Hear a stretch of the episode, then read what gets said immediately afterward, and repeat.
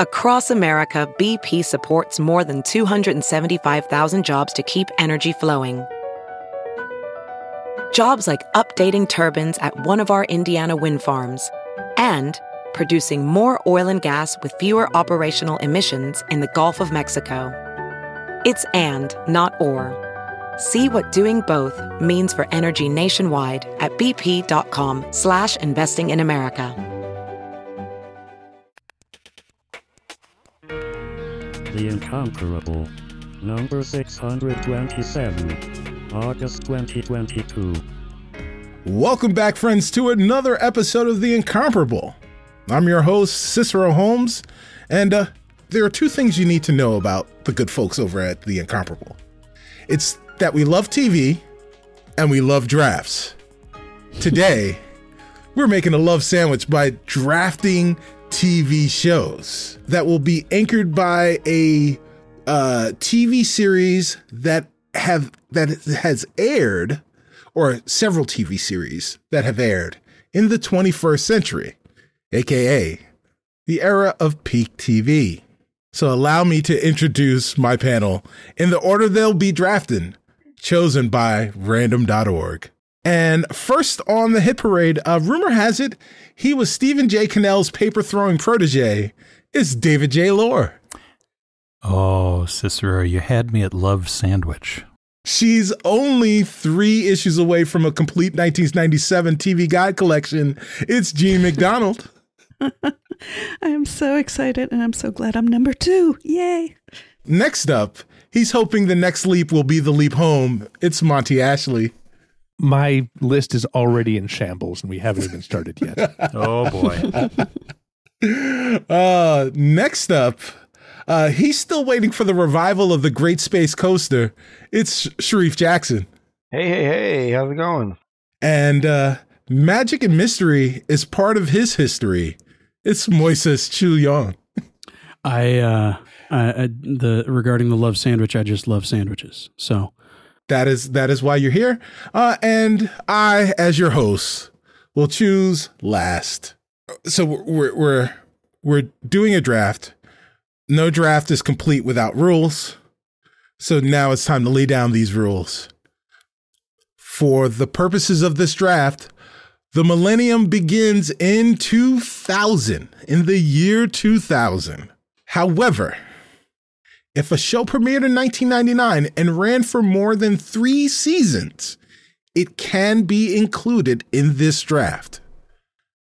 If a show aired in the 20th century and ended but was revived in the 21st century, the new show can be included.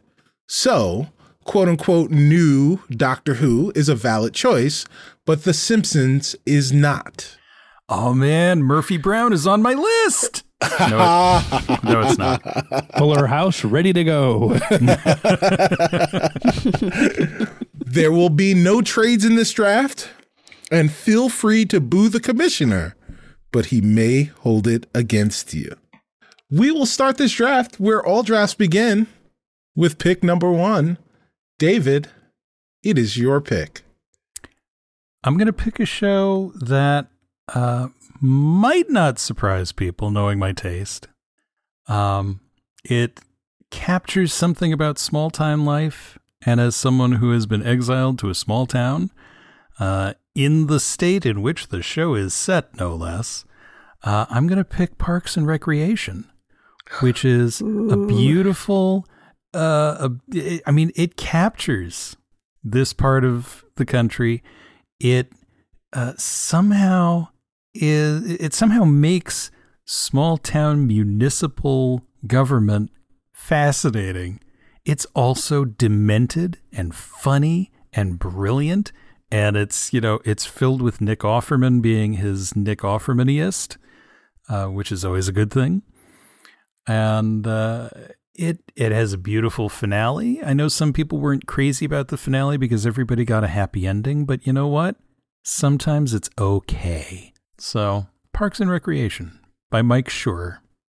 This is uh, what a great way to start out your potential streaming service. Oh, uh, yeah, by the way, um, there is a venture capitalist that is listening to this episode who is willing to give um, all of the Zeppelin bucks that they have in order for one of us to create their their own streaming service. So be prepared with And- the name of your service And at the that end is of that is why I think you're the smartest venture capitalist, Mr. Snell.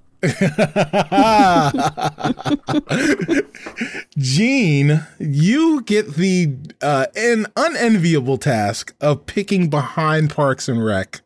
What is Yeah. your first pick?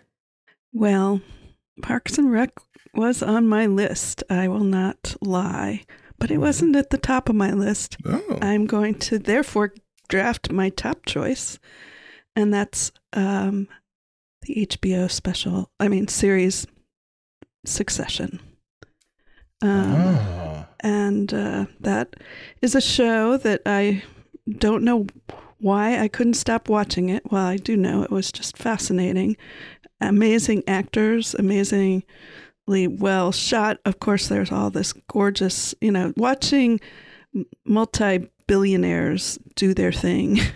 it's just just kind of fun, um, no matter what, and seeing seeing people who hop onto private jets like we hop onto, you know, the subway or something like that. They, um, it was it was very well done. Um, three seasons so far. It's not finished. Yeah, uh, yeah, you know Brian Cox, uh, great role. Uh, Alan, the the trivia question to whatever happened to Alan Ruck uh, is answered by Succession, and um, you know a a Culkin gets out of Macaulay's shadow with Kieran. Yeah. Yeah. Wow, he really does. And and the really trivial trivia question, but it's important to me because one of my favorite movies of all time is Sky High, Disney film. Yes, yes. And, and uh, Nicholas Braun uh, is uh, in Sky High as a, he's a blonde in Sky High, and he's a he's a, a superhero sidekick. He's, that's what the the the dorky kids at Sky High are um, are sidekicks, and you could say he's the sidekick in uh, Succession, but Yeah. we'll see. we'll see. We'll see. Jean, this is why we're friends. So, uh, the often Emmy nominated Succession. So Is- many nominations. They got 14 acting nominations this year. That's not even Wow. possible. right? They got they got uh, they, yeah they got nominated for best scene involving an indoor treehouse, which I didn't think they were going to get. But And- they, you know, they worked really hard. They, And how uh, many years has that category just gone without any entries? Yeah, well, But, you, know, you know. look, they they they found a niche, and uh, and they they attacked it. They went full bore. Monty Ashley, uh, Succession. There are several Emmys uh, nominated in the first two picks. Are we going to buck that trend or keep it going with your pick? We're going to buck it because I don't believe the show I'm picking has ever even been nominated for a single Emmy because it is not from the United States. It's a twist. Oh no! Oh, Oh no, Monty, you stole Kath and Kim from me. I stole Taskmaster from you. You see, Cicero, I think this most important thing for a streaming channel or network to have is something that people can binge, something soothing that people can just turn on and just watch over and over again. And Taskmaster is great for that. There are uh, 13 seasons of the UK version, plus a few off brand uh, seasons. But because it's my network, we're also going to have all of the non UK seasons. We're going to have the New Zealand seasons. We're going to have the Norwegian seasons. There are, uh, uh, let me check my notes here. Hmm. There are 11 non UK versions of Taskmaster, and we're going to have all of them all in one place. So you don't have to go flying all over the world every time you want to watch something. We're even going to have the US Taskmaster, which was terrible. Yes, it was It's- very bad. But that only airs at like three in the morning, right? Uh, well, we're going to have a warning before episodes. Okay. Okay. Fair enough. So, uh, Monty, I just I just want it noted for the record. I'm not challenging this. I'm not issuing a challenge. um, you've selected the family of Taskmaster shows. That's right. I'm the Thank you. Taskmaster Thank you. franchise. Thank you. Right. Thank you. Thank you. the, the That was all? Taskmaster uh, television universe. Mhm, Yes. mhm. Okay. Good. It's all Taskmaster. Right. You all- all Taskmaster all the time. And uh, if people haven't seen it, I will take a moment to explain the premise of Taskmaster really quick. Please do. Uh, basically, a comedian makes challenges of five of his friends, like throw this potato into this hole without walking on the green that's around it. And the contestants sometimes do things straightforwardly, sometimes they do things in crazy ways that you would never conceive of because they are insane people. And then they uh, get points. And over the course of the season, one of the contestants gets the most points and wins. And then you watch the next season right away and you just keep doing that over and over again. It sounds like an incomparable podcast. It's like It a, a does sound channel. It does. um, yeah. So a, I, a friendly competition, as it were. as it were, I I can definitely see how uh, you you managed to gravitate towards this, Monty. Uh, and you are right. There are no Emmy nominations for Taskmaster, um, but it is your first pick, Sharif Jackson. Yeah. the The choice is yours. Yeah, um, I'm gonna uh, uh, repeat the HBO love that was mentioned earlier with Succession, um, and I'm gonna go with the uh, the Wire. Oh, and Um, here it is. Yeah, of Yes. yeah. I actually sh- shocked it uh, lasted this long on the list, but um, I mean, what is there not to say about this show? It's arguably one of the best written shows. Um, it's short, which means it didn't outstay its welcome. Um, and I just think it's a fascinating study of people, right? Like different people in different challenging kind of circumstances and different systems and how they interact. So it's fascinating from just casual watch, from looking at it as like a sociological experiment, from just looking at how a city works. Um, I love how each season focused on a different system. Um, you know, it, it was just very well done. Um, and I, you know, I highly recommend it to anyone, really. Oh, all right. Well, the the Wire. Uh, yeah, not not a lot of people uh watch that show. Uh, so yeah, so I'm you know I'm glad that it's getting some love. yeah, I was I was actually late on it. I didn't really watch it when it was out. Um uh just cuz I don't even think I had HBO at the time. I think I had like um but like uh, once um HBO uh HBO Go, I guess, which is now gone. when uh, HBO Go HBO was- gone. Yeah, exactly. when uh when uh, HBO Go was out, I just binged the whole thing and was like this is incredible. So like I was late to it. Um but yeah, it's it's phenomenal. I, Yeah, that's- I, I still haven't watched it. Oh my Yeah. God. Go watch it right now. We'll wait. It's on the Jean, Sharif Jean and I actually are. Jean and I have actually we've set up some stuff. There's there's a thing there's a thing happening.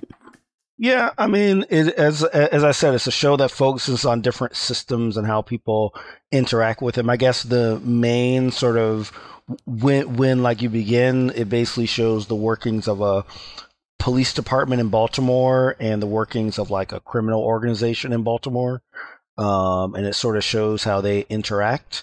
Um, other seasons focus on things like uh, union work, um, like schools, like the media, um, and uh, politics, and it just basically shows you how you know all these people in these systems are the same. Like like they all have like overlapping like challenges, um, and it's it's it's just the way that that that that is done. You both like love and hate people in these systems um, and I think it removes a lot of the bias that like some people might have had about these systems if they don't like see people inside of them. I mean, it's yeah, it's it's very good. Uh, yeah. Um, you you've done a good job of selling a show that I think a few people need to watch. Uh, myself and Jean MacDonald included, and uh, I guess look for uh that show on the incomparable at some point in the future where, where Jean and The I we- we- watched. I can't believe you haven't watched on the Yes, that's the title of the show. I love it. Uh, Moises, um, please give us the title of the show that none of us have seen. Well, uh, that's uh, to be fair. That's David's métier. Uh, I'm going a very different direction and citing prior precedent. Since this is the building of a streaming service, um, I, I love all of you, but this is an arms race, and I'm determined to win. so, citing prior precedent, Monty choosing the Taskmaster franchise, I choose the 2017 Forward Star Trek franchise in its entirety, Ooh. which is inclusive of Discovery, The Picard, 2017 forward Star Trek. Yeah. Yes. franchise. Yep. Uh, What, what does that because- start be- with? What's the first one? That starts with Star Trek Discovery. Um, Discovery. That's so, everything. uh, so this, uh, all, all of the new Star Trek shows, because I mean, this is just the way that these uh, streaming services work. You can't really split up shows within an IP. So, um, I, That's uh, right. I, I can't believe somebody didn't try this move previously, but there was probably a giant anomaly in space distracting everyone. Um, The uh, unthinkable happened. The the foundation of uh, of a solid library based streaming service is is library and uh, ups and downs uh, as there may be as you can listen to our recent Star Trek three series wrap up episode to uh, to hear more about. Um, I feel like more Star Trek is uh, is is a good thing overall, and the average lifts up uh, the low points across the board. There's a lot of enjoyable stuff out there, um, uh, played in different flavors. So that that's inclusive of Discovery, Picard, Strange New Worlds, Lower Decks, uh, uh, Prodigy, and uh, and I guess whatever comes forward because nobody sniped me in advance. well, um, yeah. So there are as many new Star Trek shows uh, airing on Paramount Plus as there have been Star Trek shows to air before Paramount Plus. So Yeah. therefore, yeah, new Star Trek is allowed, and uh, I will allow you to have the library plus Star Trek Enterprise. Uh, created Because who else wants it? 2000 Who else? Who else? 2000. has Yeah, it? that's Really? That's your fire sale. Yeah. Everybody has something to show in the middle of the night, and that's yours. I am. It I is am the team, U.S. Taskmaster of Star Trek. Right. I am team Enterprise is not that bad. It, it, I'm team. It could have been worse. But Enter, Enterprise is very much you, you go to the comic shop, you buy a grab bag box of comics. Enterprise is the Ultraverse comics that make up about a third of it. That you- none of them, you have no complete runs of anything. None of it makes sense, and all the art's bad. It has one good season. One one good season. That's I true. like. Fair enough. Yes. Well, uh, you guys have left me with so much. Um, But it- no it- Star Trek, Cicero. but no, but no Star Trek. However, um, I am still going to go with my first pick. I'm still going to go to space, as it were, and go off to the future, or maybe it's the past. Sometimes it's the past. Sometimes it's the future. Oh no. Um, who was it? It was Monty who said sometimes you just need a show that you can binge, that's just bingeable. And this show is very, very much bingeable. It makes you laugh. It makes you cry. It makes you bite my shiny metal ass. It is Futurama. Nice. oh, what a good pull. Oh, is this why we're allowed to pick a show from 1999 that has more than three seasons? 1999. It has That was more than three seasons. Good news, everyone. Good news, everyone. Uh, Futurama has been taken off the board. Uh, this, of course, is the show by Matt Groening that is uh, everything like The Simpsons, except not at all. Um, with with remarkable voice casting, um, and is just a very silly show until it's not. Uh, it- there are just some of the most touching and poignant episodes of TV that I've seen in the last 20 years uh, that come from Futurama, and also some of the things that make me laugh hysterically.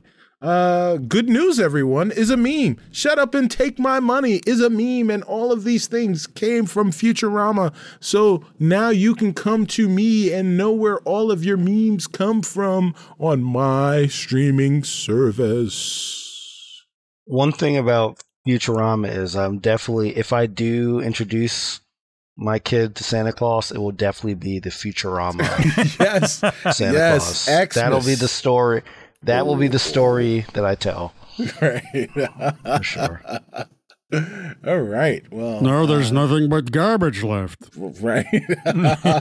Why not Zoidberg? Why- yes um yes uh and, you know as as a uh as an added extra bonus i would say that uh you get um i know that voice the documentary as a as an addendum piece um because it is full of futurama actors and you really get to uh get a sense of just how talented talented these these uh men and women are um who who voice all of your favorite characters in, in animated features. So, uh, so our first round has been completed. David picking Parks and Rec, Jean picking Succession, Monty with Taskmaster from all regions. Sharif comes in with The Wire. Moises pulls a curveball, gets Paramount Plus's Star Trek franchise, all of it, plus uh he gets uh, Enterprise thrown in for for the for the uh, wait there's more low low price. He looked at the bottom of his bag. What? Did I pick this up? hey, hey, hey, I just want you guys to know I didn't steal this. This episode is brought to you in part by Noom. Forget one size fits all diets. With Noom, you get a personalized weight loss plan that's tailored to your lifestyle. No food is off limits. Enjoy your favorites while discovering healthier habits. Noom's users love the flexible approach, blending psychology and biology to help you lose weight in a way that's sustainable for you. And great news for foodies. Noom just released the Noom Kitchen Cookbook with 100 delicious healthy recipes. Stay focused on what's important to you with Noom's psychology and biology based approach. Sign up for your trial today at Noom.com. That's N O O M.com. Grab your copy of the Noom Kitchen wherever books are sold. And uh, and I I round out first round with Futurama. David, we're back up to you. Your second pick. Well, those of you who listen to the insanity that is Mag- Magnum podcast know that I, I do love a good classic detective show. Not not necessarily that it's a great mystery show even, but a, but a good private eye, a good TV based private eye. Jim Rockford, Thomas Magnum. No, I'm not picking New Magnum. Uh, I'm picking a show that came out at about the same time as New Magnum, but actually got the formula right. It it was clever, it was inventive, it had a great character as the lead. Uh, it's based on a series of graphic novels by Greg Rucka and Matthew Southworth. It is the show Stumptown with Cobie Smulders. It's set in Portland, Oregon. It it the the pilot just grabbed me and and said, you know, here is here is a world you're not familiar with. Here are characters dealing with things that you haven't seen much on TV before. Uh, it was a really well done private eye show. It got renewed for a second season, and then COVID hit, and they rescinded the renewal. Ah, yeah. They went, "We're going to save money. We're not. We're not going to bring that back." And it's a shame because it it was really good. Is it a brilliant show? I don't know. But if if you just want a really solid, well done version of a private eye, but a woman in the present day dealing with Native Americans, uh, dealing with casinos, dealing with Portland, Oregon, uh, a setting we don't get all the time. It's a it's a really good show. It's a really good show. Yeah, uh, three three uh, cast members on this show were cast members from other shows that I think were great television shows in this era. Colby Smulders, of course, with How I Met Your Mother. Jake Johnson from New Girl. and Michael Ealy from uh, Almost Human. Almost Human. So, uh, Wow, uh, talk- human. I forgot about Also a Yeah. good show. Also, a great show that I that was forgot about that show. that got Which is- canceled. Yeah, yeah. You guys, its you guys time. forget about that show real fast. Right. Just forget about it. Just keep walking. No, I, Right. I, I actually like to think about that show because the last time I saw Michael Ealy, I don't know if anyone saw Bel Air, but he Oh, was being yeah. Yeah. real, Oh, yeah. real shady in Bel Air. So. but he's got light eyes, so you know he can do that. Um, yeah, so we have now Stumptown as the first pick in the second round. Jean, what is your second pick? Well, I am going to pick another uh, show that is emblematic of peak TV, I would say. And there's a quote from it I'd like to share from the main character. Advertising is based on one thing happiness. You know what happiness is? Happiness is getting your second pick in a row that you wanted, and mine was Mad Men. So, Hmm, love um, it. I yes, that show uh, really did my head in the Yeah. beginning. I might have only watched the first or first and second episode, um, and uh, I I just found it too. It was too unnerving um, to go back to the 1960s. Um, I actually was born in the in 1960, and I had some of the toys that Sally Draper had were my toys. Some of the clothes she had, my clothes, um, and uh, but you know, I think when I, the women in that show are like like my mother, you know, a working woman, um, and thinking about the way that they were treated and this system. It was hard to watch, and also hard to watch, you know, just Don Draper and um, his his high-handed way he dealt with his family, um, and didn't take his wife seriously. And I just I stopped watching. it. I'm like, I can't watch it. But like within a couple months, I was thinking, you know, that show, they really had great sets. They had amazing costumes. The acting was apparently really good because I hate everybody already. and so You maybe I'll just. Pete? Pete's awesome. Oh, Pete is my. Pete.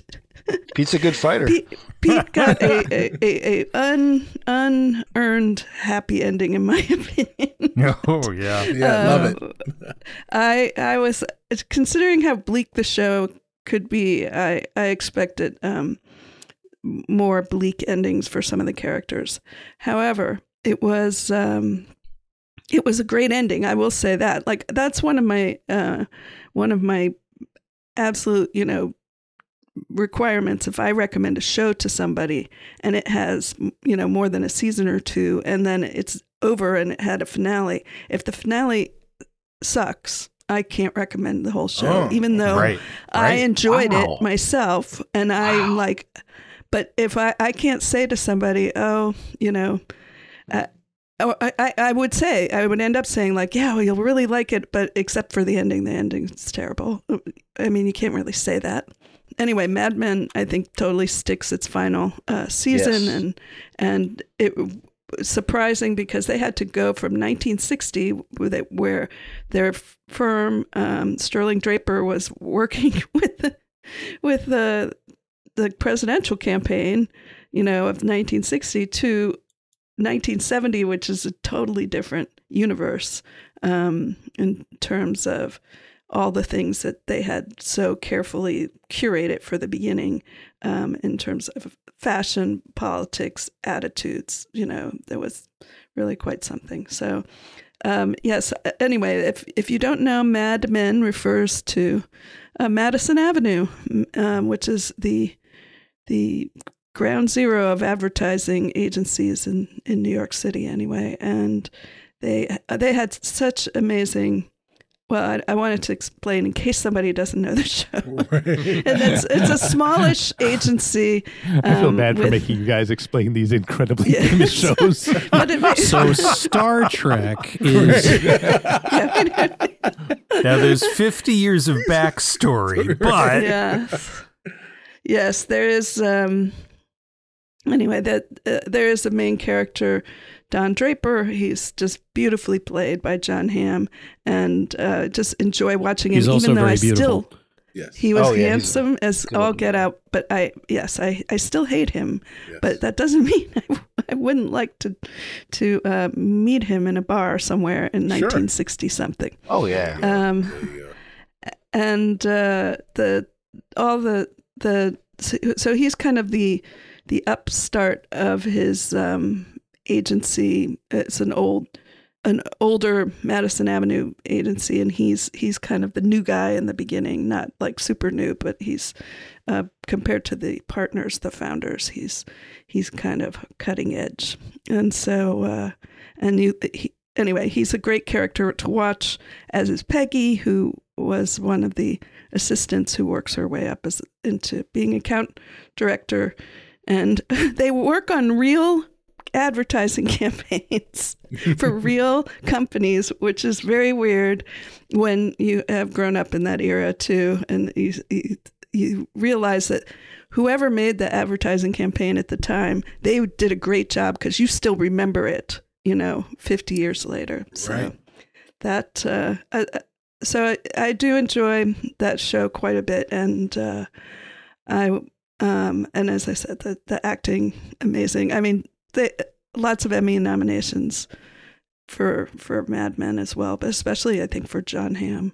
Yeah. Um, yeah. big, Uh, pretty, pretty, pretty much launched the career of uh, several of the of the cast, uh, Yeah. and and I would say, uh, like Swingers before it, really entered the Hmm. zeitgeist and made people nostalgic for previous times and influenced uh, culture in in the way people dressed, the way they spoke, and uh, the way they acted and reacted to things.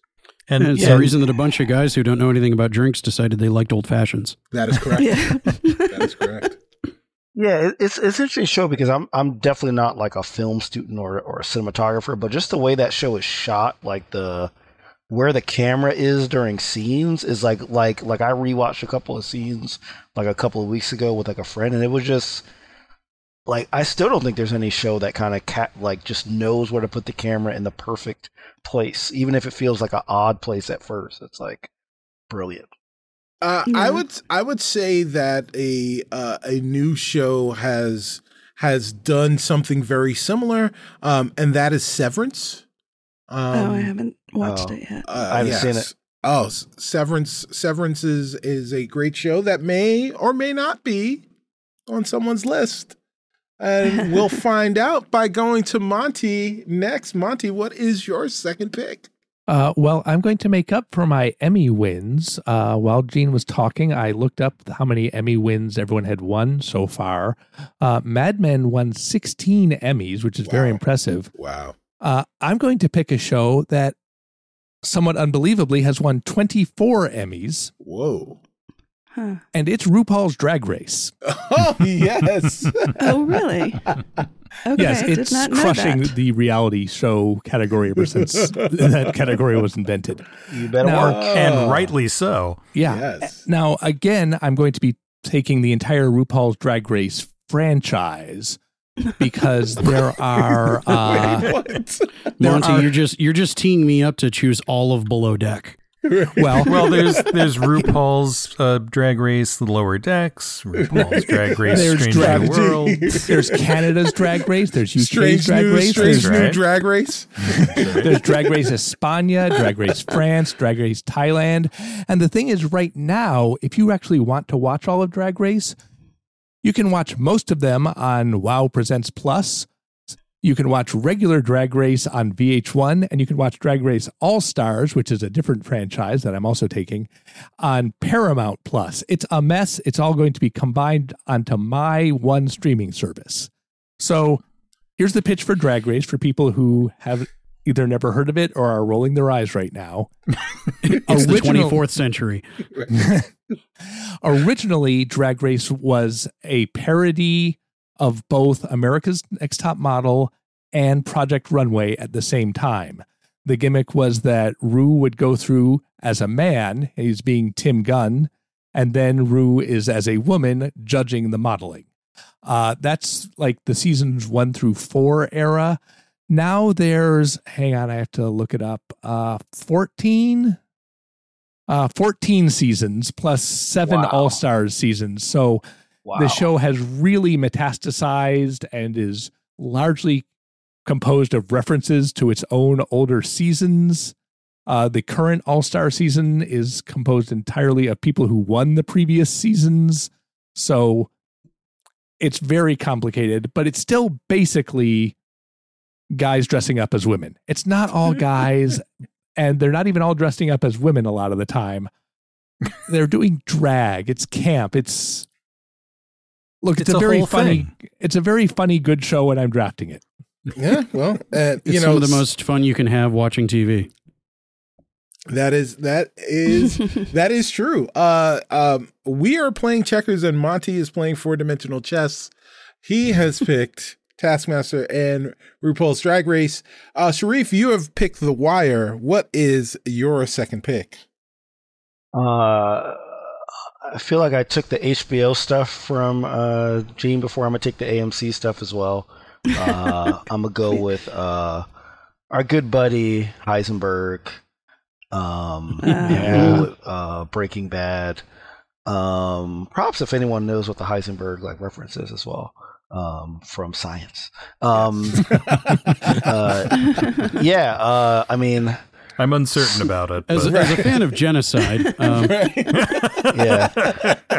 Yeah. Uh similar to i guess the wire in terms of like just writing and like characters like you just one thing i love about Bre- breaking bad is they plan i mean it, well, they might not have but it seems like they planned the start and ending early and just told the story. It didn't feel like they were kind of making up things when they got renewed like oh my god we got to make make a new story you know? It felt complete. Um you felt like it felt like it's a show obviously. I don't know it felt kind of like believable like parts of it like um which is kind of uh i wasn't expecting that kind of going in like especially like a show about you know like the advertising stuff made it seem like it was just like you know, kind of like unbelievable. But but I feel like they approached it from a realistic perspective of this like you know desperate, you know, man willing to do stuff to you know to you know feel something, you know, and um, it was a great um, you know, obviously Bryan uh, Cranston is the highlight, but Aaron Paul also um, just a just a fantastic job. I know that I know that most of you probably know him from his Need for Speed movies. Yeah, um, you know. I, I know him from the uh, the direct to video Final Fantasy 15 movie. Actually, Oh, Yes, look at that! there Look at that call. You know, but but no, he he actually did a yeah deep deep. That's the deepest of cuts. um, yeah, he did. He was just fantastic as as as like Jesse, and I think that that really kind of set him up for his kind of for his acting in uh, Westworld uh, cur- cur- currently as well. So yeah, just just a phenomenal show. Um, I, funny enough, I do have a lot of friends that have not watched it either because they grew up in that area of the um, of the uh, country, or they have had people in their family sort of like affected by you know by the meth uh, thing. So I definitely understand that it could be like a hard watch for some because it does really dive into that that stuff, obviously.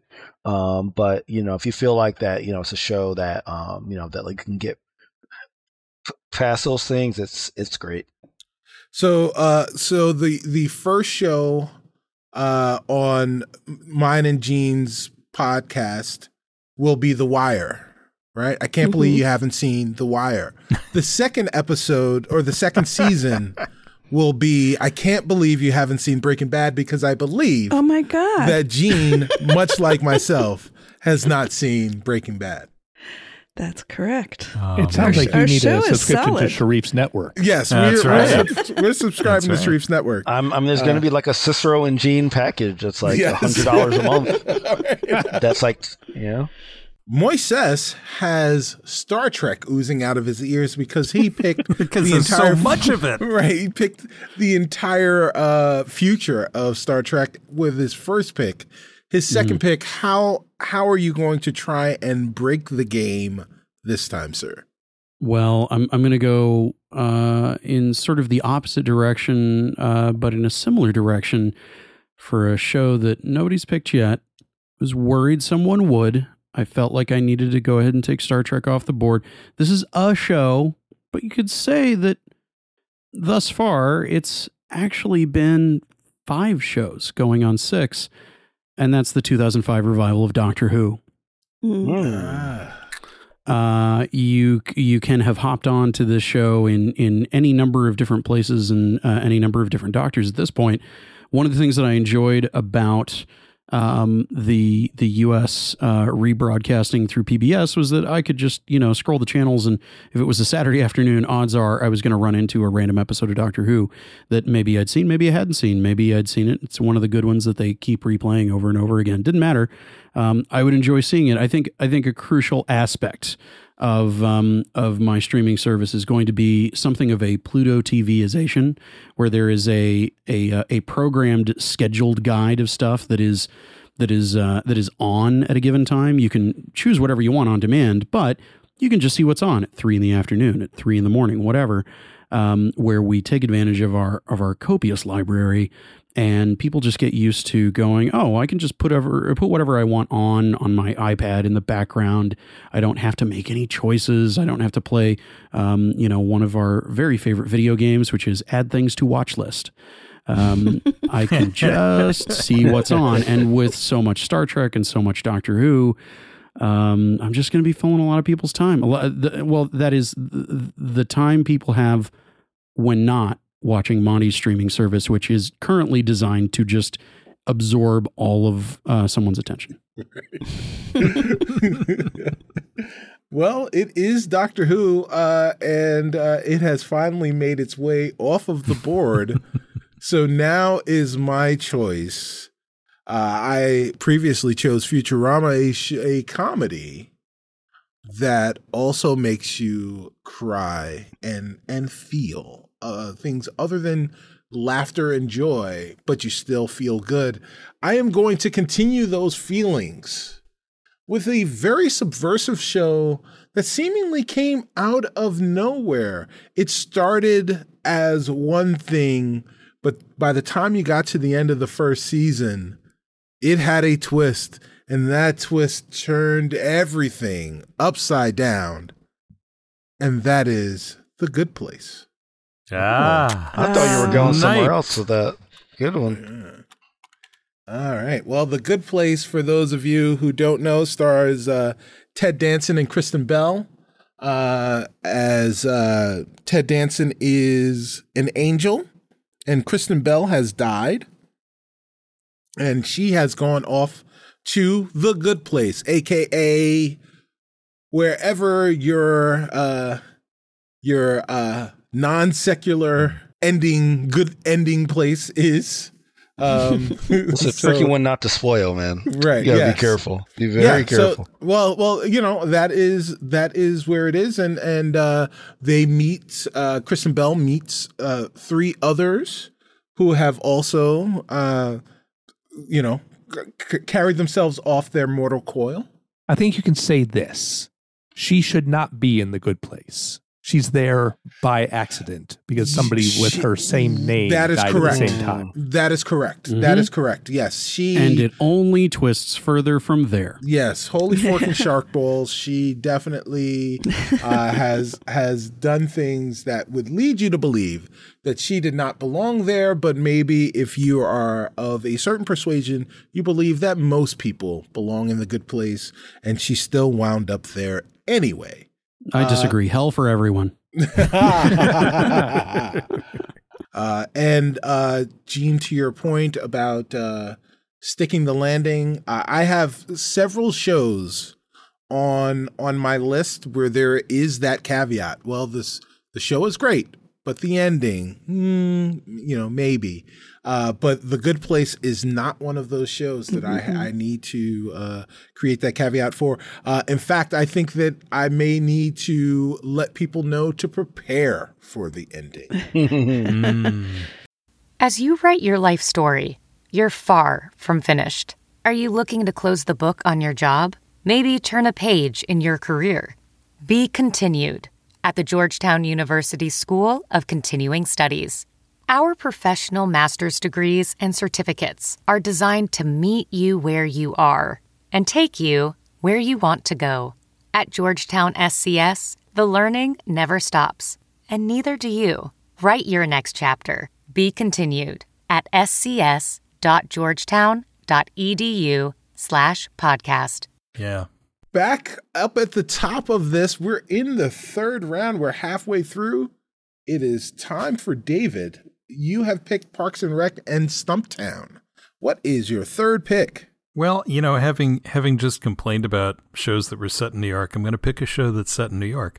Okay. Um, because it is a show that has brought me so much joy in such a such a short time. Uh, it is it is one of those shows that I watch the second it drops, and I can't say that about a lot of shows. Um, it's and it's it's Hulu. It's one of the only things I watch on Hulu, and the only reason I have Hulu. Um, it is uh, Steve Martin and Martin Short and Selena Gomez in Only Murders in the Building.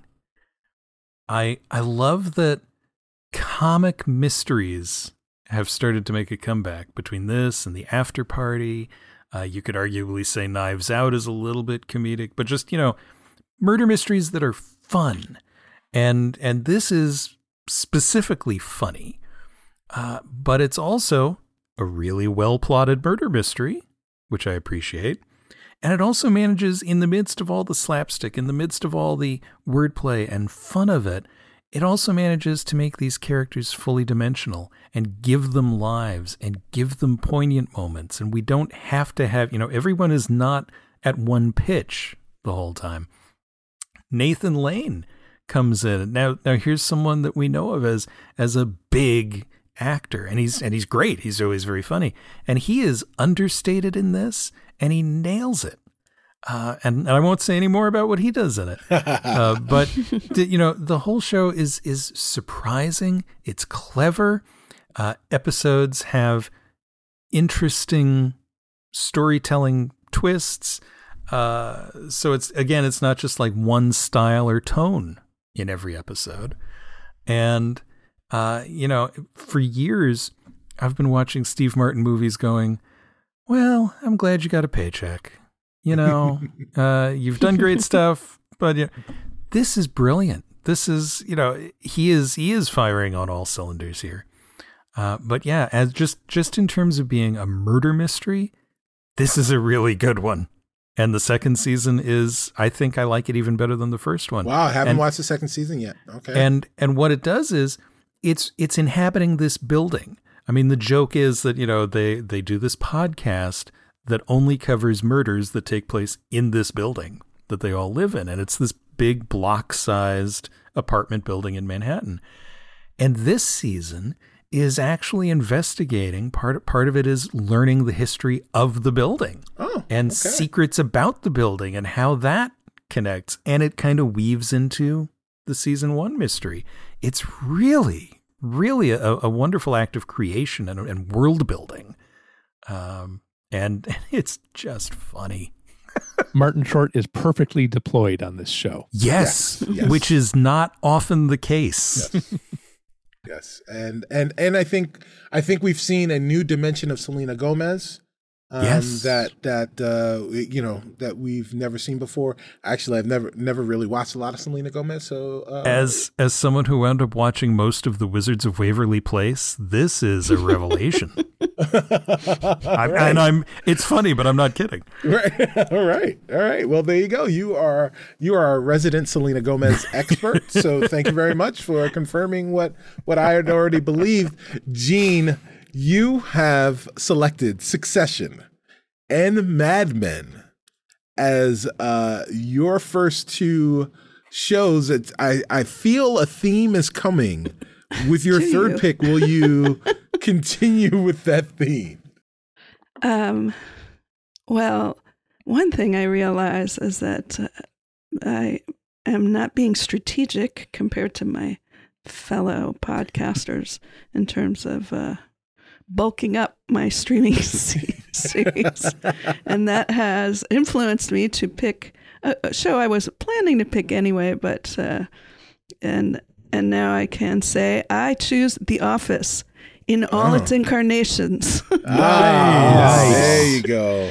so, um, So the yes. Office Russia is also on the list. Uh, yeah, it's in a surprising number of countries. Is it really? Uh, Oh yeah, it's in like that. every country. Yeah, because it translates.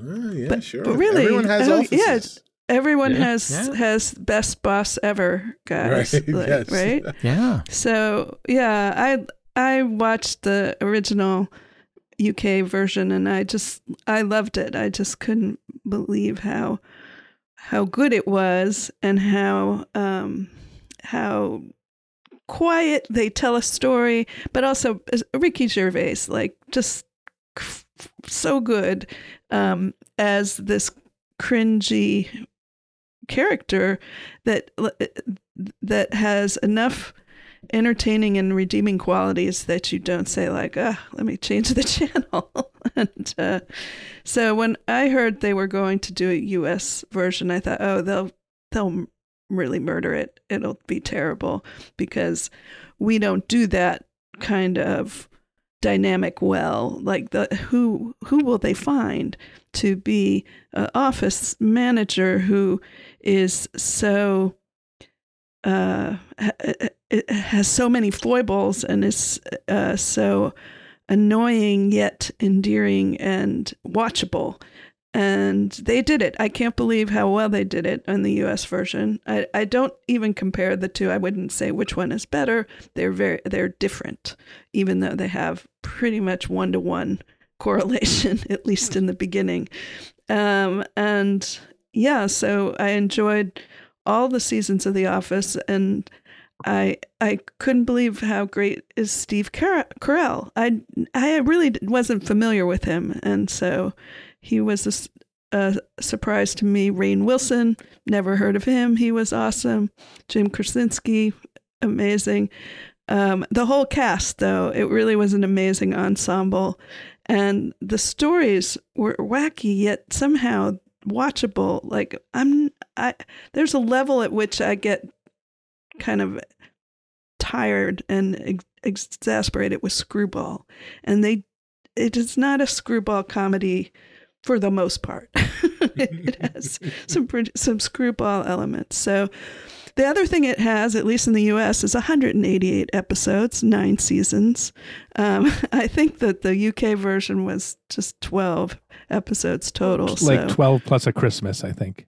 Yeah. So, uh, but since since I'm I'm taking it, I'm taking it. I'm not letting leaving that out there for anybody else to pick up for some reason. So, so that includes, uh, as as has already been stated, the Canadian version of The Office, the Chilean version of The Office, the the Office from the Czech Republic, uh, which only ran for two weeks. Uh, But what a two weeks. but what a two weeks! I mean, they nailed it. They Yes. nailed it. They, they, you know, it was the yes. most realistic office where it was right. realized right away that they should be shut down. yeah, everybody looked at the boss, said, "Oh, we're not working for this guy," and left. Uh, you you're you're also getting the office in Finland, France, Germany, India, Israel, Poland, Sweden, the UK original, the OG, and the one that most people know, the United States version. Uh, well done, Jean. I'm Okay. I'm looking for the Moldovan version. ah, oh yeah. Well, it hasn't been made yet, but there there is Yeah, but- time. there is. but still I claim time. it, so I, you know, Yes. forget it, David J. Loehr. You can't have it. Now, But- Jean, you brought up finales earlier. Yes, I, I was wondering if that was going to come up because I, I thought there's a spoiler. El- it's not a spoiler, but Just- um, I'm just asking, h- how do you feel about the finale? Wh- where is it in the series for you? uh, I once their main star left the show, Yeah, it just became a different show.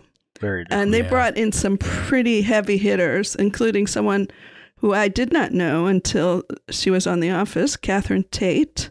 And then of course, she's my favorite companion in the Doctor Who series um, now, and so so I think that they they did a lot. Oh, and and you know they they they did their best to rise to uh, fill a gap that was left behind when Steve Carell finally left. But it, yeah, it's not the same show anymore. But it's not a horrible. It's not like oh my god they ruined it. That I do not feel. They just made it. It was. It had some pretty laughable moments um, when they it got into the mobile phone business, for example. Um, I saw some things that I still laugh over. All right. Well, uh, the Office franchise has been taken off the board. Monty, you have Taskmaster in all regions, RuPaul's Drag Race franchise, the entire franchise, the international franchise of RuPaul's Drag Race. What else are you bringing from the world and pouring onto your one streaming service to rule them all? Well, Cicero, at this point, I figure I have a pretty deep catalog. I picture people tuning into the Monty Network. They're binging Taskmaster. They're getting caught up on like season five of Drag Race. They're having a great time. And then they think, oh, well, what else is here? And they go, and what do they see? They see Work of Art, The Next Great Artist, a reality show that lasted two seasons from 2010 to 2011. Yeah. Now, Work of Art, colon, The Next Great Artist, was a great reality show. By which I mean it was terrible. But here's the thing. So, you know how there's reality shows about, well, there's reality shows about drag, there's reality shows about sewing, there's reality shows about cooking. What Work of Art posited was there could be a reality show about creating art, like fine art. Okay. Now, the problems with this are one, no, there can't. It's a reality show. so if if there's a sponsor and you tell people your inspiration this week is the new Lexus, create art out of it, that's going to be a problem. The other problem is they allowed all kinds of art photography, sculpture, painting, whatever you guys want to do, just go ahead and do it. One guy named Sucklord uh, specialized in taking action figures and mutilating them. So you have all these people with wildly different backgrounds and styles all crammed into a regular reality show. And the challenge was to figure out how what they do counts for what the show wants them to do. The ch- so what the show really tested was how well can you write an artist statement, the little uh, card below your work that explains that what you just did makes sense for the challenge. One woman who did pretty well in I think season 2 just took a topless photo of herself every single week. But her artist statement always explained why this was, you know, about whatever nonsensical challenge they gave her. Work of Art, The Next Great Artist is a really, really odd, fun show. And now that I have my own streaming service, I'm delighted to bring it to the masses once more. and and on a similar theme, uh, I they've they have announced there's a show coming. Uh, I forget the title of it, but it's uh, the next great novelist, and so it's a reality show about writing. A novel, though. How? How? How is this Plus, lots of television? long shots of people laying on couches going, I can't write today. Yeah. Like every week write you have to write a different novel? That's nonsense. At least I do short know. stories. Yeah, it's bizarre. And at the end, you win twenty five hundred dollars. Twenty five hundred. what? Yeah, it's crazy. it's crazy. ridiculous. But look at, I'll, I'll find a link because yeah. Oh man, uh, Monty, uh, you have the best service. You have the worst service. Um, thank you, thank you for that. Uh, oh, Sharif, I found uh, the Wikipedia page. If you want to know some of the challenges, uh, there's create a shocking piece, create a sculptural piece from items selected from an electronics graveyard, create a work of art based on your Audi experience. it's so good.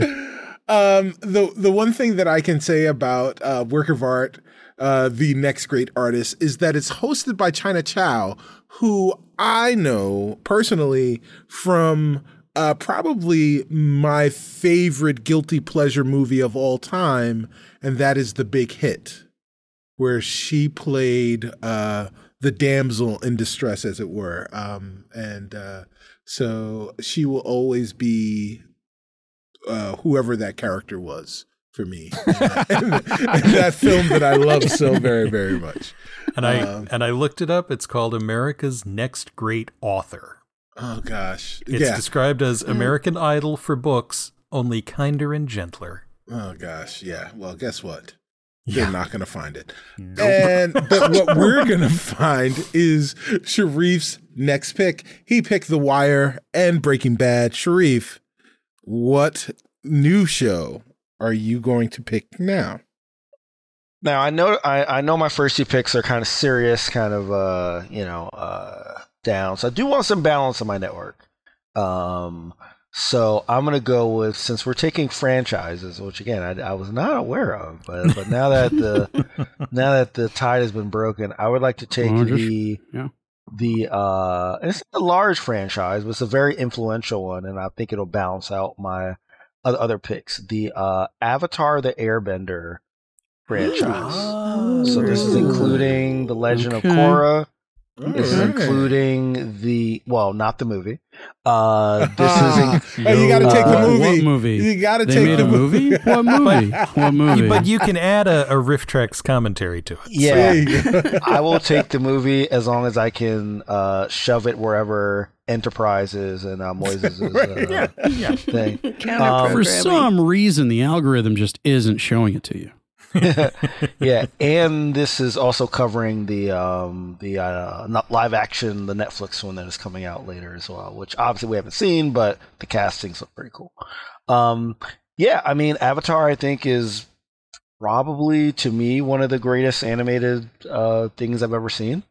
Um, I don't quite call it an anime, but it's it's for kids, it's for adults. Um, it covers a lot of like issues very delicately, and I feel like it, um, you know, it it is a sh- it's a show that has action in it, but is not all about fighting, which I really like. It, it's um, you know, like the issues of like how to resolve conflict, um, either like physical ones or like dealing with conflict in like relationships.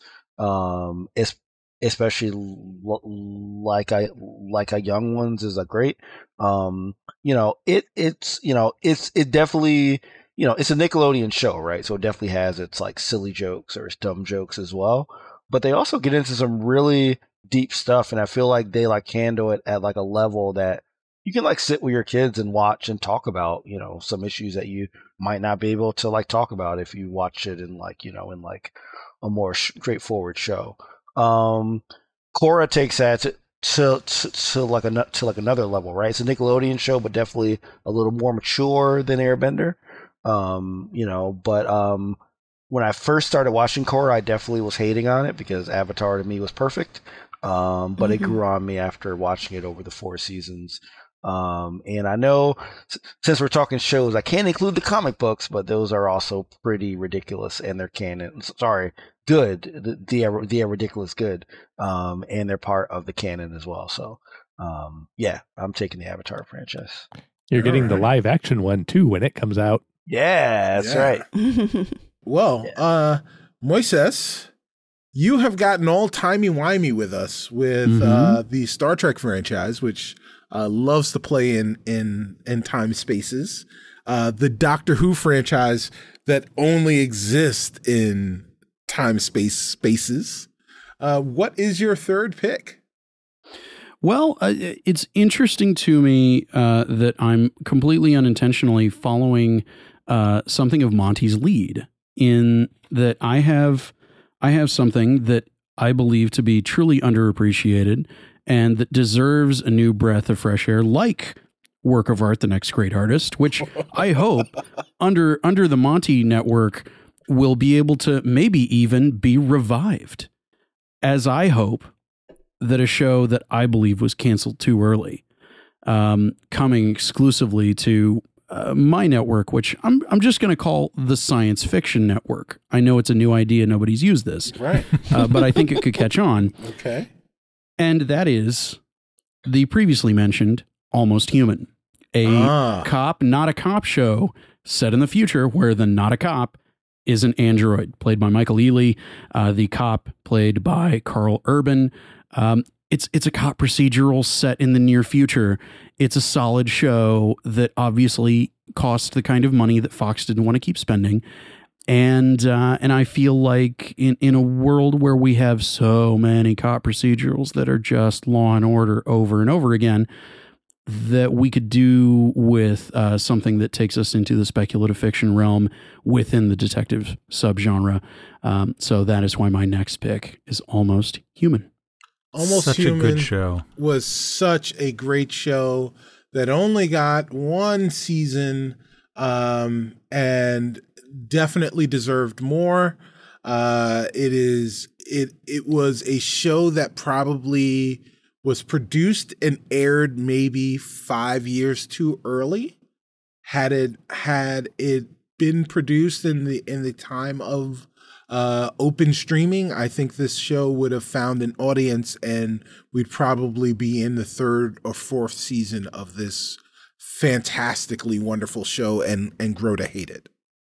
Um, so uh, great performances by Karl Urban, uh, Michael Ealy, Minka Kelly. Uh, really, really great cast. Uh, I I really love that show. It's too bad it's gone. Only one season. Loser, even Work of Art got two seasons. Wow. and here and here I was I was going to propose a bundle deal with the Monty Network, but I Yeah. guess the Monty Network is just too high and mighty. Yeah. Reality is cheaper to produce. Mm. uh, speaking of which, it is my turn, and uh, I have. I was, you know, I was going to save my big hitter for for the end, but I'm afraid now, based on the picks this round, I've got to move it up. Um, so so I also want my streaming service. I, you know, one of the things that you want is you want your shows to be bingeable, um, but you want your customers to have plenty of television to watch while they're on your service. And uh, much like Monty, who has gone the reality route, uh, reality is cheap to produce. Uh, so you produce a lot of it. And uh, I am going to choose the reality show that was inspired by George Orwell. That is, of course, the Big Brother franchise. Ooh. Oh wow. So the entirety of the Big Brother franchise uh, is now part of my streaming service, and uh, the Big Brother franchise. Uh, so Big Brother is a reality uh, reality competition show where uh, people are put in a house and they have to live in that house for a set amount of time where they uh, and they are locked away from the rest of the world. They don't have access to their phones or social media or any any news from the outside world and only have to deal with each other uh, through competitions where they eliminate each other until the end where someone is voted the winner by their peers the other house guests uh, for a certain amount of money. Um, one of the the best or slash most perverse parts of this show is the fact that you, as the viewer, have access to watch them uh, like uh, animals in a zoo for 24 hours a day, um, while during the entirety of their stay in the Big Brother house. Uh, the beauty of the show is that it started in Holland. It was a or it started in the ne- in the Netherlands in 1999 and has made its way across the world. Um, it is in six of the seven continents. Uh, and uh, Is it in can- Antarctica? It is not Antarctica can go screw itself. Yeah, it is not in Antarctica because It's just that's just March of the Penguins. yes, That's just that, the thing. that is that is that is it. Uh, so uh, all of those series, which uh, by the way, they air several times a week during the course of uh, any season. Um, so we're talking about you know while Taskmaster has lots of episodes from lots of different countries, and RuPaul's Drag Race has lots of episodes from lots of different countries. Uh, Big Brother, the franchise, has a lot more episodes from a lot more countries. Uh, So the Big Brother franchise is what I am choosing. Uh, I non-ironically love this show. Um, it is it is a thing that I do every summer. It is a thing that I look forward to watching every summer, and uh, my partner and I often will sit and speculate on who is doing well and uh, who is not doing well. And we try to predict everything that happens throughout the course of the summer.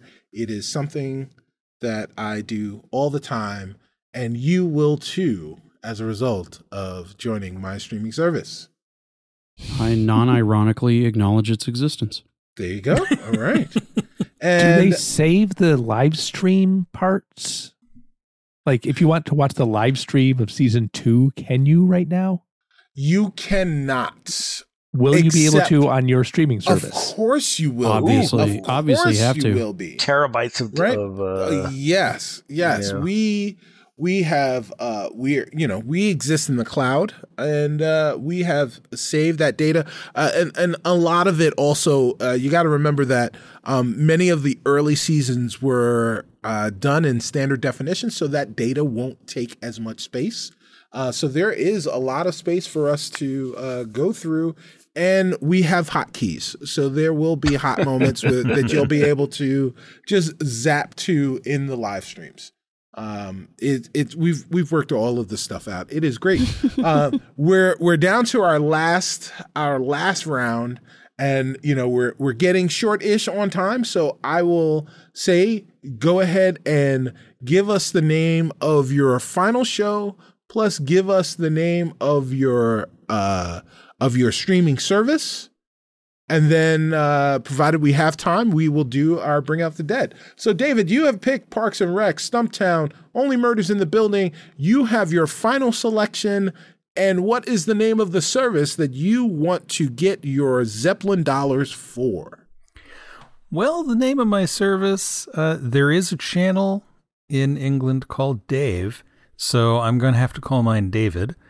Uh, and my my service, basically, the theme of my service is what any good broadcaster should do. We want the big tent. We want something for everyone. We want shows that are good, and those shows are shows that I, as the program director, as the programmer, I like them. I trust them. I want to see the story they tell. That's pretty much it. That's the theme. My final show, my final pick, I'm surprised it's still available, but hey, you know, and it it was kind of a hard sell when people said, "Hey, we're going to make a show. We're going to make a sitcom inspired by a series of commercials." Is it And- the Geico Caveman show? Of course, I mean the Geico Caveman. No, I mean Ted Lasso from Jason Sudeikis, yeah. Oh, based Oh, yeah. on based on show. his commercials for NBC Sports. Which, if you watch them, they are still out there on YouTube, and the basic gag is the same, but Ted Lasso is a very different person in the sitcom. Um, e- the show again, it gives us a world that we're not always all familiar with. And even though I watch a lot of British shows, I don't watch a lot of shows that examine that that show you, hey, here are the differences. Here are things that you as an American might be confused by or might feel a fish out of water by. And by making Ted a very sweet, innocent Midwestern guy, uh, he is confused by even more things than most of us might be. And but you know, if it were just a show based on ha ha ha, we got confused between the words football. You know, football is a different thing over here in Britain, and we hired a football coach. No, it isn't. It's still the same thing. It is still the same thing. But you know, if if it were just the gag that the commercials were based on, okay, that's an amusing gag. for a commercial. But this this actually takes them seriously and it builds real characters and real dynamics between them. But, you know, it has Bill Lawrence shepherding it as well. And it has some great writers working on it. And it has Brett Goldstein, who is like the secret weapon of Ted Ted Lasso.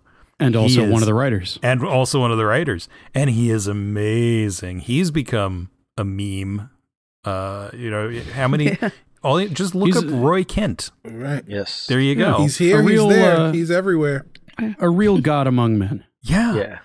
And and this is a show that is not afraid to show its heart. It's not afraid to let its characters be vulnerable. And even when you think, "Oh, well Ted is like the great inspirational coach," and he's he is and he isn't, but he's also broken in his own way.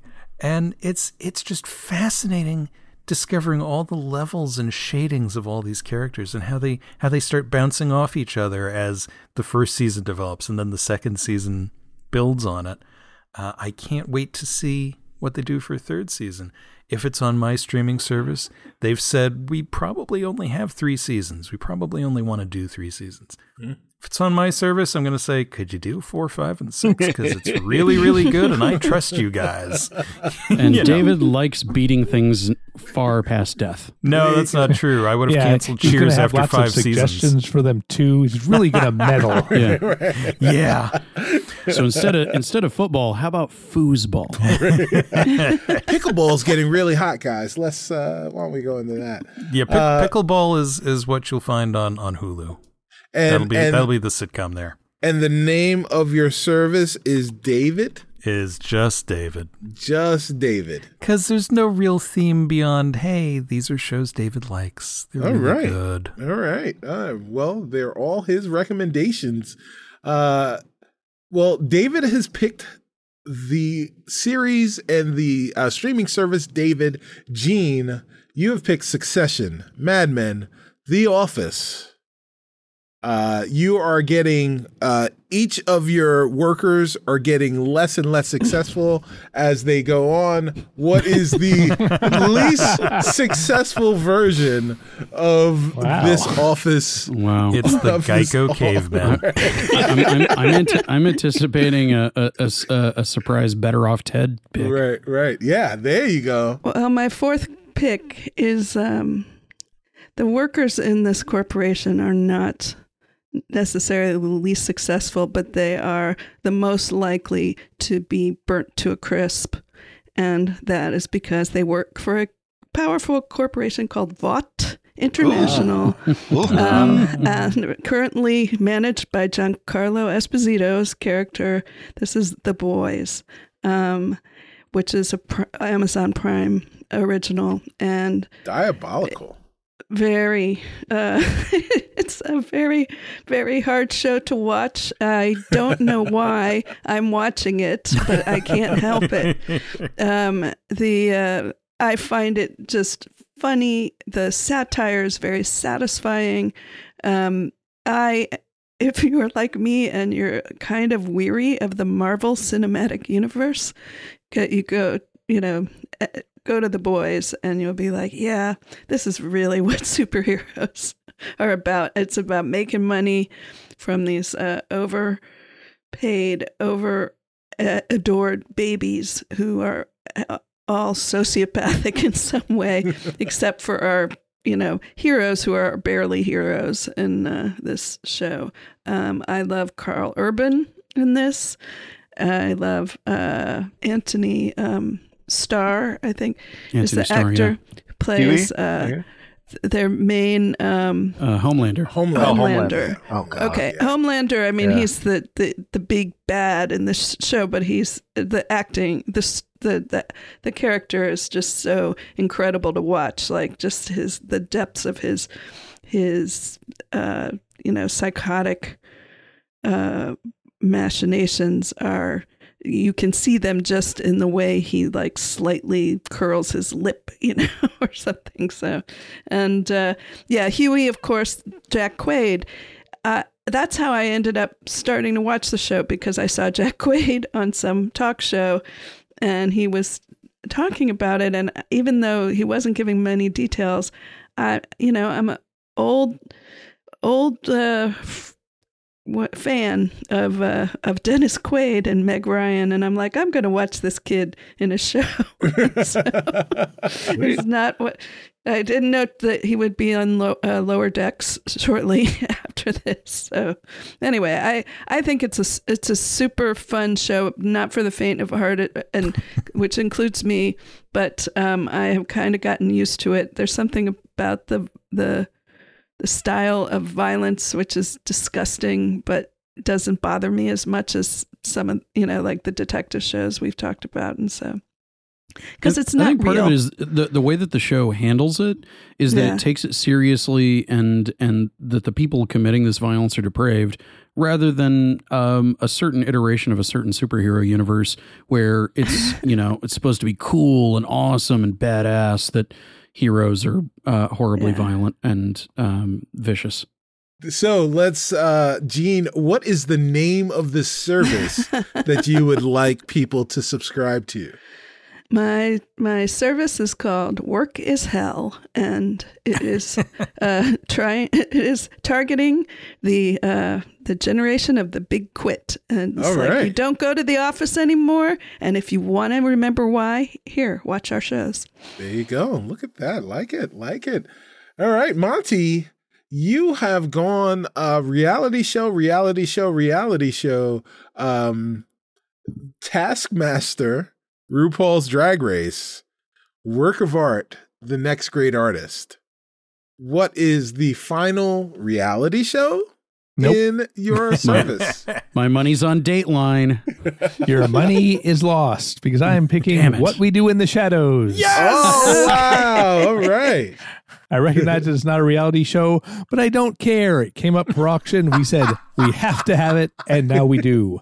This Uh, is this is where your service broadens out and changes the whole focus, like all channels do. Exactly. Yeah, It's like TLC, the learning question mark channel. arts and entertainment. Yeah. Uh, History. So, what we do in the shadows is, of course, based on the movie uh, created by Jermaine Clement and Taika Waititi. That was based on a stand-up bit they used to do, where I believe Jermaine would be a vampire stand-up comedian, and Taika would heckle him, also as a vampire, with the premise being that they've been doing this for hundreds of years. they made a movie. I love the movie. People should watch the movie. And now they're making a show, and people should watch the show because it is very funny. Um, it is set in Staten Island, which is New York. As as per, you know, yeah, that is where vampires live. sure, But it's important to note it's not the same as Manhattan. Right. right. uh, that, of course, was Matt Berry. It's just a really funny show. I don't know what what I'm going to say about it. It's uh, it's funny. They're vampires. They're idiots. All right. Uh, Taika's belief is that every vampire, instead of being a super suave, sophisticated Dracula type, every vampire is an idiot. All right, that's fair. And uh, will people be idiots for uh, signing up for your service? And what is it called? It's just called the Monty Network. We were going to name it something else, but then we realized that we were launching in like three hours. We still hadn't named it. So we're just, you know, There you shoving it out the door and hoping It- people sign it- up. Right. It was called placeholder. Uh, and then you went to Monty. Ooh, placeholder. That's much better. It's now called placeholder. Well, see, I was going to say, as the marketing guy, I'd be like, you you have this promo where it's these three cards that keep sliding and sliding and sliding, and poof, Monty Network. right. Ah, nice. Ah. David, David, I, I have bad news. The boss just told me you're fired. Ah, man. oh man, uh Sharif, you have selected The Wire, Breaking Bad, the Avatar franchise, and your fourth and final pick, plus your the name of your service. Yeah, um, really comfortable with my picks. I do realize that a lot of them are not as long as some of the other uh, things that people pick. So I definitely want to flesh out.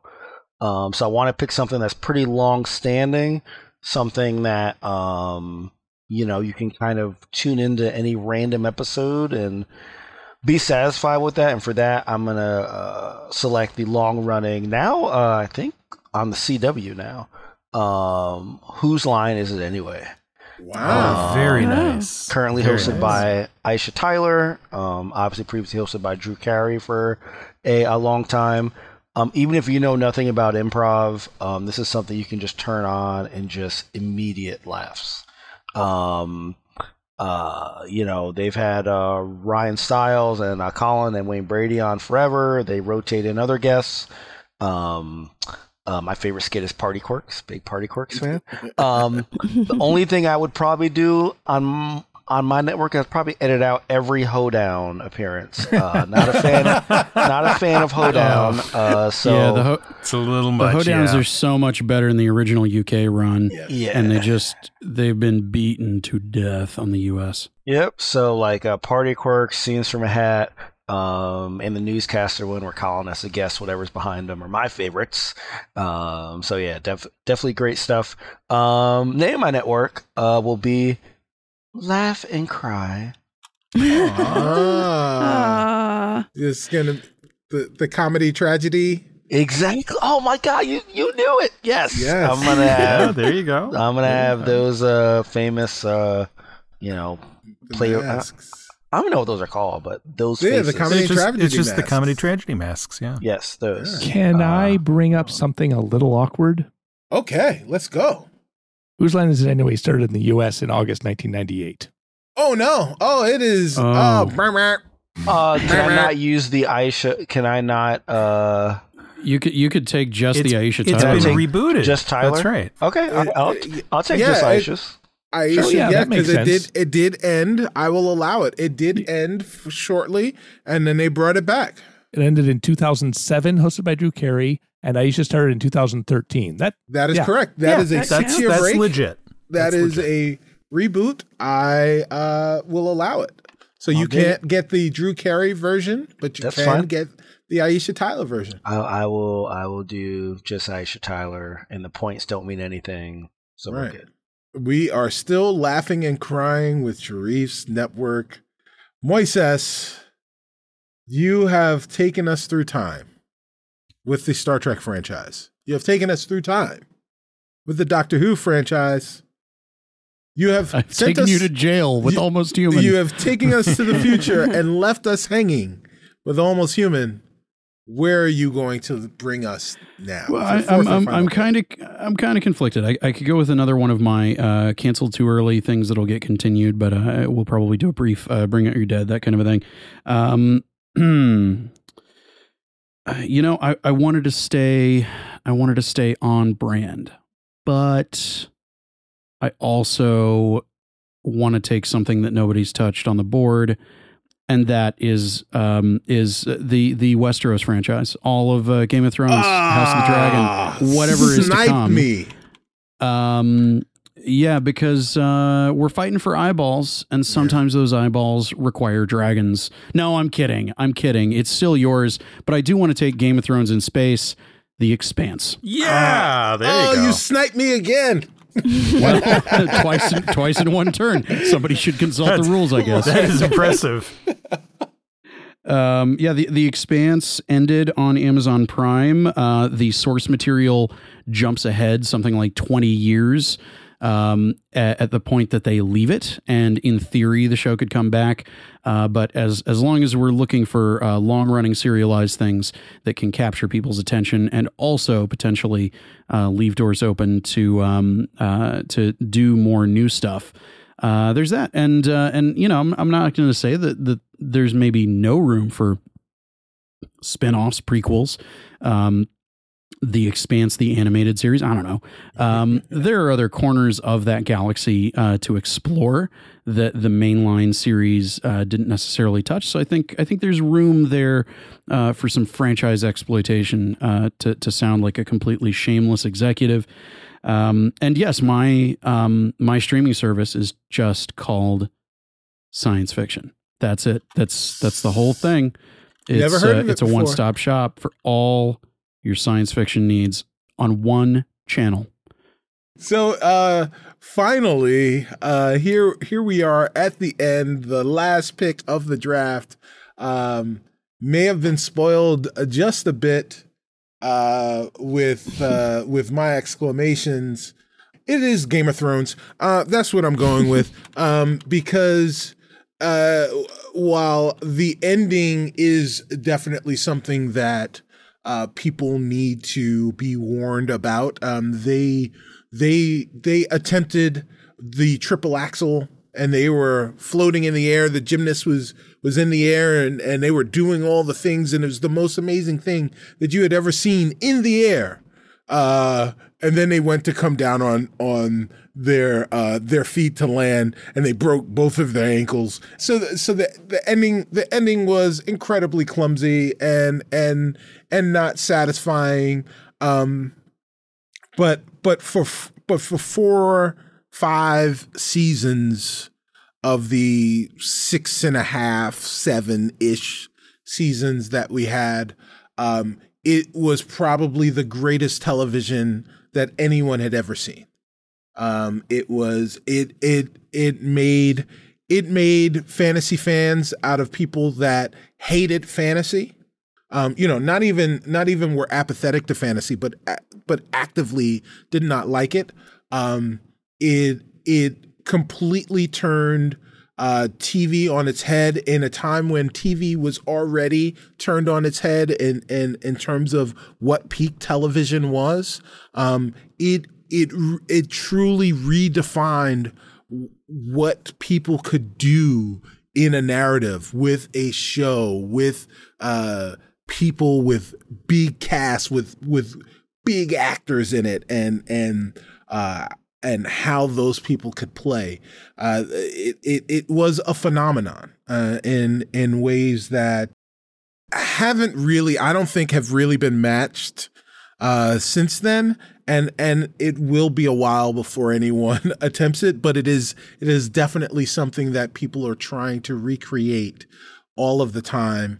Beautifully shot, uh, immaculately performed uh, and and uh, for the most part, uh, just phenomenal writing, and, and you know until we got to the part where the writer wasn't actually the influence and and the inspiration for the stories, but the but the the showrunners uh, became became the influence, and and that kind of changed things. But well, now I'm going to step in here. Okay, please do a lot of people like to say, well, George would never have said that. Well, and I mean, like, yes. there's so, an assumption that all the good plot things came from George and all the no. bad plot things yeah. came from those no. evil showrunners. Right. Not George true. set the plot.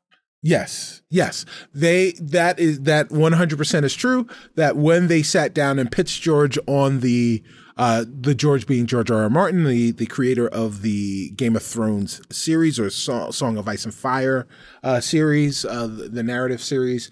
Um, when they sat down and pitched him on the the series and doing so, he asked them if they knew where the ending was going.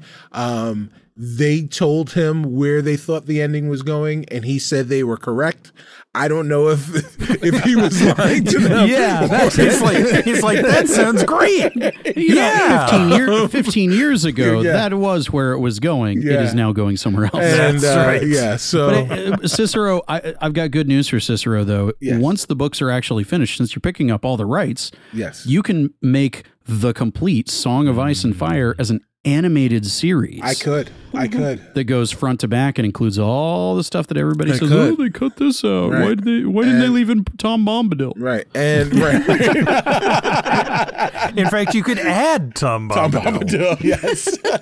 yeah, no, he was in there the whole time. Was, That's right. He's, he's on the Iron Throne. Um, yeah, so, one, one, one, so one thing, yeah, one thing I love about Game of Thrones is it's probably the last one of the last shows I remember where you would just it was like did you see this like right.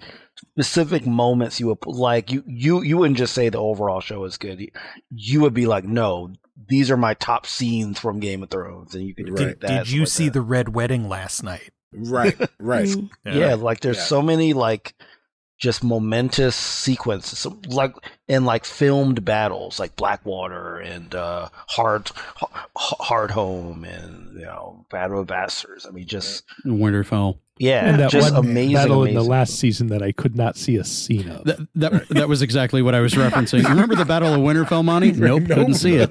I, I, I, you know what? I, I plan on watching it uh, again uh, really soon because I have got an OLED television. So now my blacks are truly black. So man. maybe I'll be able to actually watch that scene. Season Uh, eight, season eight looks incredible in 4K. All right, all uh, right. Which the only way you can do that is using 4K Blu-rays because HBO still isn't 4K. showing it in 4K. Okay, right. Yeah. So maybe, yeah, maybe I'll buy the Blu-rays.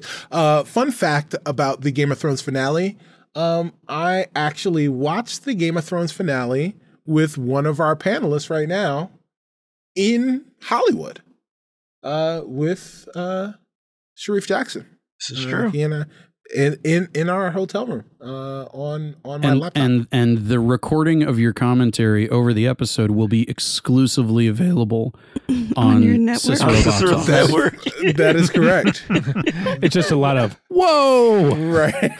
What did Right. you see that? Did you see that? Uh, and could you see that? Yes. So and and and that network is called CCN Plus.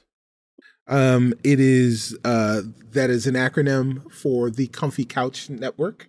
That is what you're going to do. You're going to get on a comfy couch and you're going to enjoy the Comfy Couch Network Plus. We will very very quickly go through uh, Bring Out Your Dead. I will allow three entries into your Bring Out the Dead.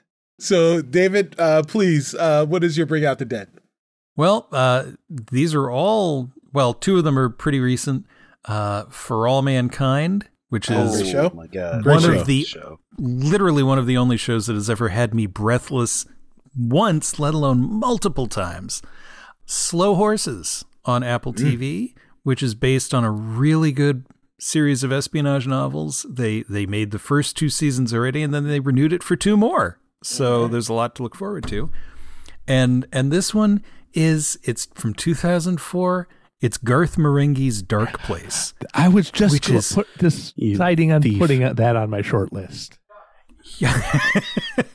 it is but it is amazing. If if you are the person in the niche that that can appreciate Harlan Ellison, Stephen King, Glen Larson and Stephen Cannell parodies, The whole thing is on YouTube. yes, it's all on YouTube. It's it is astoundingly weird and absurd and silly, but wow. All right. Well, that is a great, great. Uh, bring out your dead, Jean. What is your? what are some of the things left on your list that you didn't choose? Just one show that I'll mention that I I would have thrown in. Oh yeah, so the Parks and Recreation and the Good Place were definitely in Work as Hell uh, streaming service. So thank you, David. Um, uh, Six Feet Under.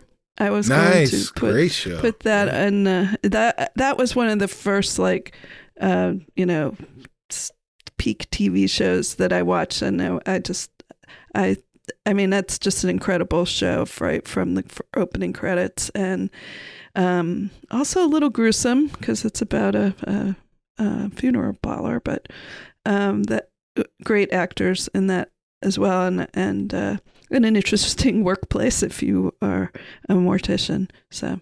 Uh, yeah, I have at least two streaming services left over. uh, Monty, what are your bring bring out your dead? Uh, well, I've got like 30 titles that I was considering, so I'm just going to pick the top three animated ones. Okay. Uh, home movies, that's uh, from Great. 1999, but it Oh, went for four seasons. Yes. It's a great show made by Loren Bouchard, who went on to make Bob's Burgers, and Brendan Small, who went on to make uh, Metalocalypse. It's about a kid with a video camera. Uh, next, Clerks, the animated series. great, Yeah. great one. Another another great one. Yeah. Uh, this barely aired. Like two of the six episodes aired on ABC. Later on, Comedy Central aired it. But how could that be? Like I've, I've got the complete DVD. I Yes. loved, loved that. And uh, th- there are plans to revive it in the event that Clerks 3 does well. All right. well, good for them. Um, I will say I really liked Clerks the animated series. I, s- I still love it. Uh, The rest of Kevin Smith's movie production, I'm less interested in these days.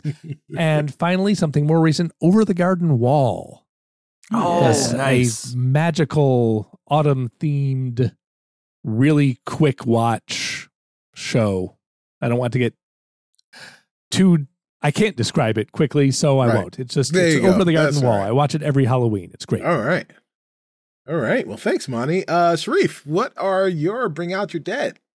I'm a sucker for brother stuff. I'm older brother. Okay. Supernatural, I think, is the ultimate brother show. Uh, yeah. 15 seasons, so plenty of uh, stuff.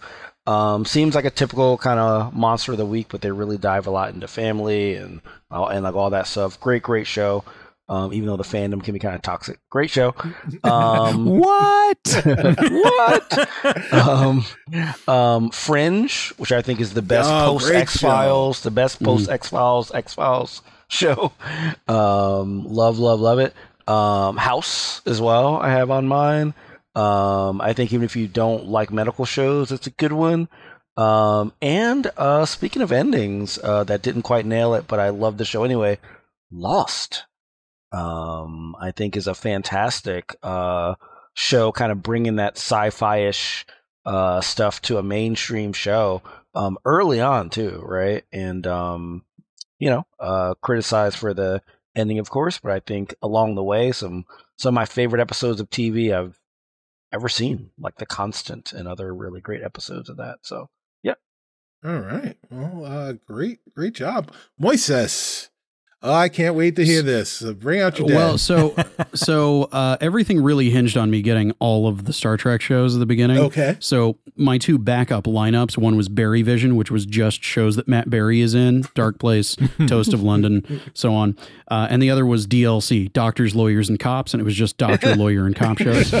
Um, Great name. that's a great name. David had For All Mankind on his uh, dead list. It would also, of course, been on mine because mine is the only science fiction network ever. Right. Um, and then I also had uh, Counterpart, which Oh, has a solid ending at two seasons, but the conceit of it and the, the writer behind it uh, was interested in continuing it, wanted to continue it. Uh, I would love to see more uh, from that world. Uh, Travelers on Netflix also came to an ending but the conceit of it is it has so many different threads and so many different teams and so on. There there is more franchise uh, to exploit there, and now I'm sounding like an executive. And and finally. Um, you know, uh, there are various uh, abandoned J.J. Abrams shows that lasted a year, like Al- Alcatraz and things like that. Um, I have a soft spot for 2005's Threshold, uh, which stars Carla Gugino, Charles S. Dutton, Brent Spiner, Rob Benedict, Peter Dinklage, Brian Van Holt, um, and they are they are effectively a, a government crisis management team um, that is uh, is pulled together for the purpose of um, okay, we've made contact with aliens. Now, what do we do? Um, and it is one of the better things that Brannon Braga uh, came up with in the in the mid aughts, along with Star Trek Enterprise. Um, so yeah, it's uh, it's a, it's a show that had uh, had some really great potential to it. Uh, that let some of these folks act outside of the pigeonholes that other shows would put them into, um, and uh, and that that for me is you know, you've got the big franchise name stuff, and then you've got some interesting stuff that had potential that could, in theory, be revived or reworked or remade or something like that uh, to fill things out. And at the end, I have everyone's money. Uh, well, uh, well, do you have mine? Uh, I don't know, but uh, what I do know is that when I came up with this idea for this draft, I had four shows in mind. Only one of those shows is on my list, and none of those shows are actually one of those shows is actually going to be in my Bring in the Dead, Bring Out the Dead. Uh, the other shows are on uh, are in my on my big board, but I can't even bring them out for my dead. Uh, so uh, David started by talking about uh, For All Mankind. Um, so I'm going to start with the show that brought us For All Mankind, and that is Battlestar Galactica. Um, so uh, speaking of controversial endings, um, just another great show that re- kind of really reinvented uh, what we thought of a series that had been dead uh, for a long period of time, but uh, just a really great science fiction show and drama uh, that uh, went great places, but maybe didn't end up in a in a at a, at a great destination. You know, one of the best road trips to your to your in laws. Uh, is Battlestar Galactica. Um, maybe maybe the Cylons had a plan. The writers did didn't not. right exactly. um, David you see, also David, that's what happens when the producers of the network say, "We need more seasons. Make more, please." more yeah make more right. seasons yes That's right. exactly uh lessons lessons learned or maybe not uh david also talked about espionage and and uh this is a show that we haven't spoken about uh but i am going to talk about fx's the americans. Ah, it is a really, really great show that is loosely based on uh, the true story of uh, Soviet spies living in America as Americans, spying on America to report back to the Soviets. Um, just a remarkable show that you can find on uh, Amazon Prime, I believe, right now, still. Um, uh, please, please go check that out. Uh, great show. And um, this is a show that came to me at the like as I was compiling my list today, like maybe an hour before uh, game time. Um, but this is a show that I would have been remiss if I didn't at least bring it out for my dad, and that is the HBO original series Insecure by Issa Rae. oh great. Yeah, yeah. And uh, yeah, so I I don't know if you guys have watched this series, but it is a series created by Issa Rae, who was uh, was discovered essentially discovered uh, after uh, having uh, a a YouTube series called The Adventures of the Awkward Awkward Brown Girl, um, and she was incredibly funny in that series and then created a quasi autobiographical series um, that that branched out into more and more fiction about her life and the life of her friends. Um, and you know and it kind of focused on her love life going back and forward going back and forth over the course of five seasons. Uh, it's just an incredible show. Uh, you you know a show is great that uh, when after the show ends, there are like five new shows that are trying to be the same version of that show. Um, and you know, as soon as it ended, Amazon Prime started a show in a in uh, based in New York called Harlem. That was exactly the same format. Uh, NBC has a couple of sitcoms that are basically insecure in uh, you know some other place with with young black people in it.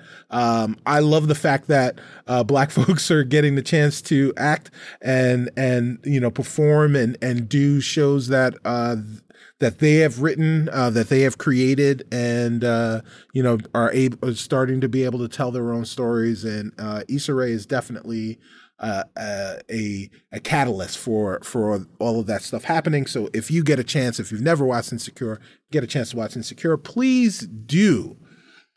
And with that, we have come to the end of yet another draft here on the Incomparable. Um, please let us know which of those networks you are going to be uh, subscribing to. That will help our venture capitalists know which of uh, which place those Zeppelin dollars need to go. Um, well, I am Cicero Holmes. I want to thank you. Uh, and I also want to thank my panelist, uh, David J. Loehr. Thank you very much. Thank you for having me. And how did none of us pick our flag means death?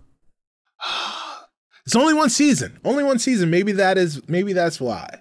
Maybe. Maybe G. Oh. MacDonald. Uh, why did you not pick its flag means death? Thank you very much. I uh, I can't believe you I haven't can't- seen it.